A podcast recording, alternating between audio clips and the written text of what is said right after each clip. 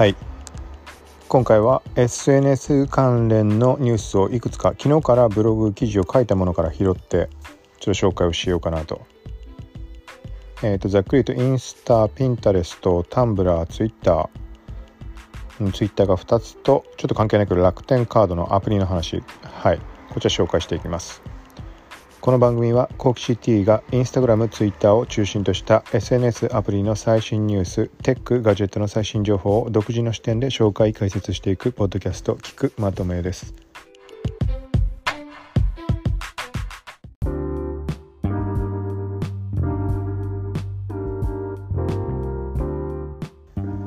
はい。まず1つ目、インスタグラム。インスタストーリーズの作成モードここに新しい機能が追加されました。これがハートマークが表示されて名称がカード。海外英語だとシャウトアウツ。はい。これどんな機能かっていうと、えっと、まず見た目的に、えっと、中段真ん中の中段にアットマークの入力フォームが出てきてここでユーザー名の指定ができるようになってます。はい、で上に初期で何が出てるかってランダムかもしれないけどいつもありがとうだとかお誕生日おめでとうだとかなんかそんな感じのメッセージがあの添えられててでもっと上にいつも出てるサイコロマークのシャッフルボタン。はい、これを押すたびに、まあ、3パターンぐらいしかないと思うけどと何も文字が打たれてないもの。4パターンぐらいしか出ないけどそれでシャッフルできてで相手を指定してまず検索ができる。で特定の相手を検索するとこれがどうなるかっていうと過去にその相手にあのタグ付けしたストーリーズが一覧で表示される、はい、で画面の下の方に5つぐらい5つまでかなサムネイルが溜まってでそこからまあそのまま送信もできるんだけどさらに右側にプラスマークが出てそこでもっとあの数それ以上にある場合はそこからあのタップすると追加って形で番号がどんどん増えてって、まあ、5個6個7個と押すたびに増えていく。で逆にもう一回タップすれば消える感じで数を減らすこともできる。はい、っていう感じで、まあ、過去の、まあ、友達との思い出をストーリーズで振り返るであの改めてシェアできるみたいななんかそんな感じの機能かな。はいまあ、コミュニケーションの活性化とかその辺りで追加された機能かなっていう印象です。またあとは考えようによっては、まあ、過去のあの投稿を振り返るやつ。あれ的な使い方ちょっと日付は絡まないけど、まあ、ある意味その思い出を振り返る的なそんな意味合いで、まあ、似たようなというか機能は違うけど感覚的には近いのかなと。はい。これもよかったらあのこれも出てる人出てない人使える人使えない人いると思うけどこれに関しては出るまでは待つしかないっていうのは基本だと思うのではい。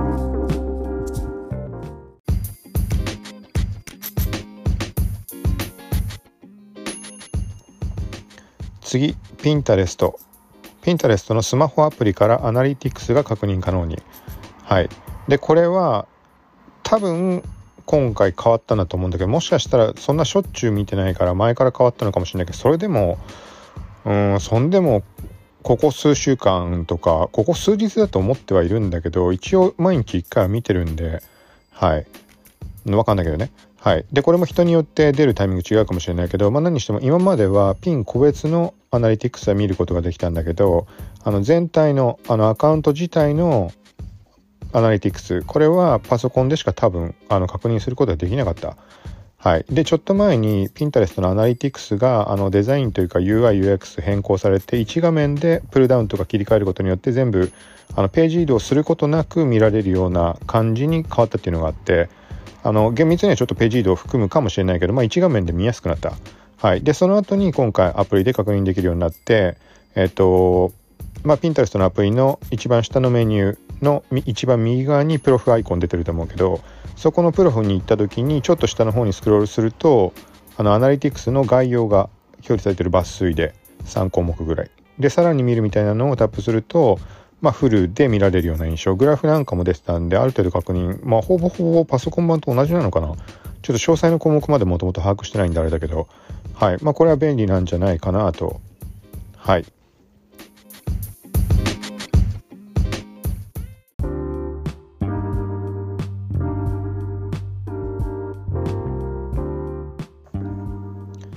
続いて、えっと、これはねちょっとまあ不具合みたいな話でタンブラー。が不具合発生でちょっと一時アプリの方を立ち上げてみたらまあ、エラーが出て SL SSL がなんとかとか出たりとかで画面ちょっとしばらくするとエラーが変わるんだけどエラー何も出てないと思うとなんだろう画面上もまっさらになっててであの投稿初めての投稿をしましょうみたいなあのなんか投稿が消えちゃったみたいに見える。はい。でこれに関してはどのぐらいか覚えてないけど20分とか30分とかで気づいた時から20分30分ですぐに、まあ、治った印象かな。はい、これはツイッター上だと日本国内でそれ騒いでた人っていなくて海外では結構なあのスピードで、あのタンブラーダウンって言ってハッシュタグとかつけて騒いでた感じ。はい。まあこれは復旧済みなんで。でここはちょっとなんだろう余談的なところで言うと去年の12月っていうのも大きい出来事があって、まあ、今回のはちっちゃかったけどね。去年の年末に12月17日2018年の多分あのアダルトが全部排除されるっていう話でちょっと結構な問題になってその時ものすごいあの大騒ぎ大炎上っていう感じになったっていうのをちょっとブログの方でも触れてるので、はい。まあ、勢いが結構その Facebook インスタ、ワッツアップとか、その3つ同時ダウンとかの時に迫るぐらいの勢いで、その時に大騒ぎになったんで、まあ、タンブラーっていうのも、まあ、て言うんだろう、あの、使ってる人は使ってるんだろうし、普段あんまりこう騒ぎになったりしないけど、まあ、動く時は動くんだな、みたいな、まあ、そんな感じの話、まあ、記事の方に書いてあるんで、はい。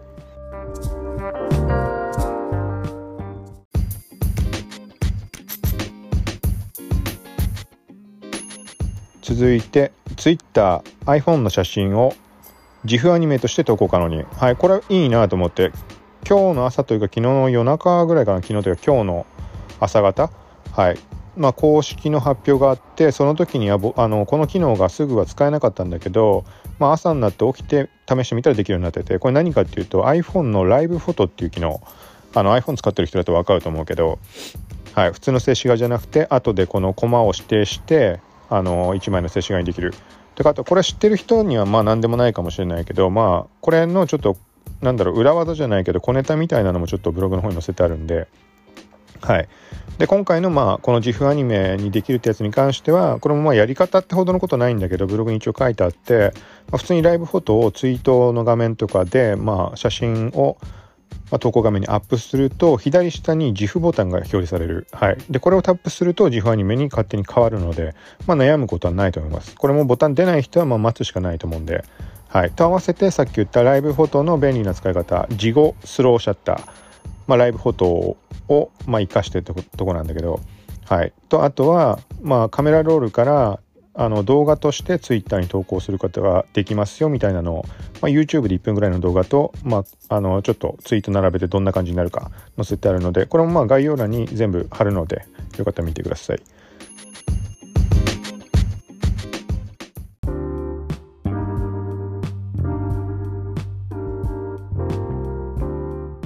続いてツイッターがマストドン分散型 SNS 開発チームブルースカイブロックチェーン採用で収益化も。はい。なんかこれはツイッターの CEO、ジャック・ドーシーさん、はい、が昨日の夜中かな、にツイートをしてちょっとあの英語の絡みもあって完全把握できてなかったんだけど今日日本国内のメディアがあの上げた記事なんかを見るとブロックチェーン採用で収益化まで考えてまあ単純にあとはまあ非中央集権分散型でまあプライバシーだとかなんかそこら辺のことなんかも含めてなんかねちょっとつぶやいたこと日本語訳そのまま読んでみると Twitter はソーシャルメディアのオープンで分散型の標準を開発するために最大5人のオープンソースアーキテクト、エンジニアおよびデザイナーからなる小規模の独立チームに資金を提供しています。目標は Twitter が最終的にこの標準のクライアントになることです。まあ、要はこの分散型の形のこの SNS の形とかってなんか整えて Twitter に導入したいとかそういうことなんだと思うんだけどでなんか今、まあ、読み上げたところにも出てきてなんか求人的なこともしてるみたいなのも書いてあった気がするねそうだねしてる、まあ、これがブルースカイっていう開発チームはいで Twitter のアカウントもすでにあってそのジャック・ドーシーさんがツイートした後にまあ絡んでたんだけどまあその時点夜中に見た時にはフォロワー4000人ぐらいで今日の午前中に見た時には1万7000人ぐらいまで増えてました。はいまあ、これは話が話なだけにねあのフォローをする人はまあ増えるとは思うんだけど、はい、で記事の中ではまあちょっと,、えーとまあ、記事タイトルに入れたマストドンとはみたいなのももう今使ってる人って結構減っちゃってると思うけどそこなんかも触れてるので。ちょっとマストドンに関しては確かあのブロックチェーンは関係なかったと思うけど、まあ、分散型って意味合いでマストドンって、まあ、名前を出してあのそう言ってる人とかも結構多くて。でその後にはっきりした詳細が出てブロックチェーン絡むとかそういう話になったのかな。はい。まあ、何にしてもここはどういう形になっていくのか。で収益化というところが前に触れたあのブラウザのブレイブ。はい。なんかそこが収益化ブロックチェーン使ってやってるみたいなのもあったしなんかそういう類の形になっていくのはどういう形になるのかちょっとわからないけどはいちょっとここは期待というかちょっと今後楽しみだなと。はい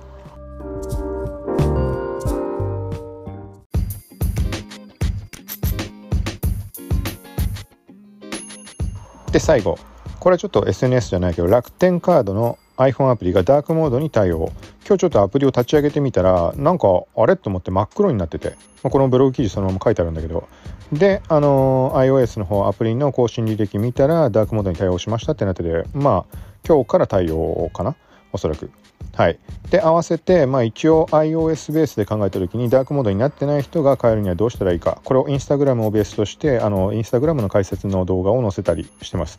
はい、とあとは、えー、とこれはねブログの記事の方でねちょくちょくあのなんだろう予約開始とか何かあった時とかに楽天で買うのがお得ですよっていうのを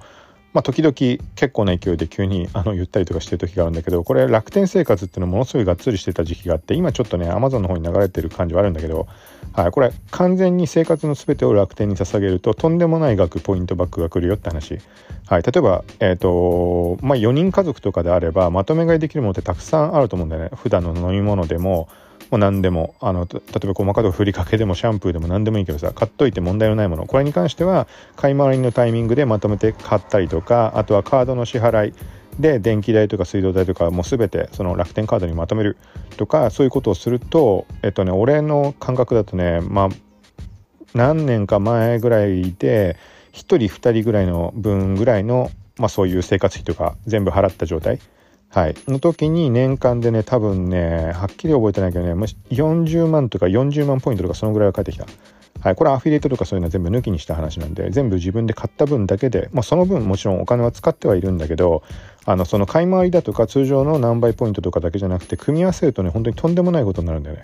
はい、っていうのをちょっと全部はできてないしその頃と変わっちゃってるかもしれないけど一応そこら辺に関しても過去の記事で触れたところをリンクに貼ってあるので、はい、そこら辺もま見てもらえたらとプラス合わせてまあクレジットカードとかの話なのでインスタ払いインスタグラムの支払い機能これの使い道はってポッドキャストでこの前触れたんだけど、まあ、そのあたりポッドキャストも設置してるしあとはまあインスタショッピングのチェックアウトや次元販売アラート時にあのアラートが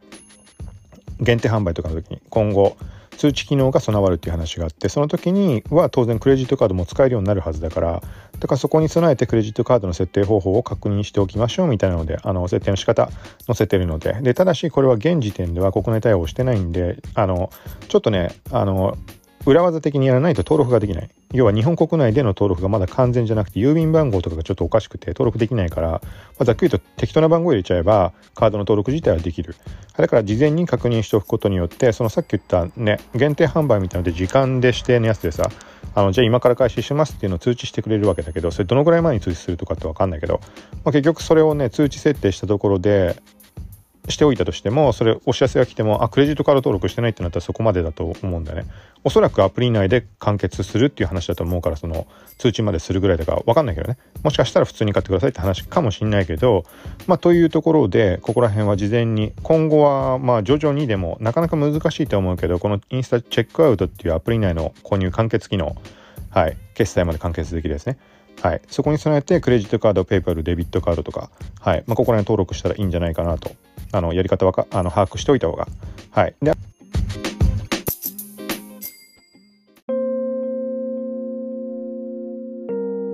ということで今回は SNS 関連ニュースプラスと楽天カードという形で紹介はいしました。ちょっとここに関してはものによっては掘り下げようかなと思ってるところもあるのではい。で今日まだ記事書くものとかもちょっとねいろいろ話上がってるっぽいのでポッドキャスト配信か記事かどっち先になるか分かんないけどちょっとやっていこうと思うのでよかったらまた聞いてください。さようなら。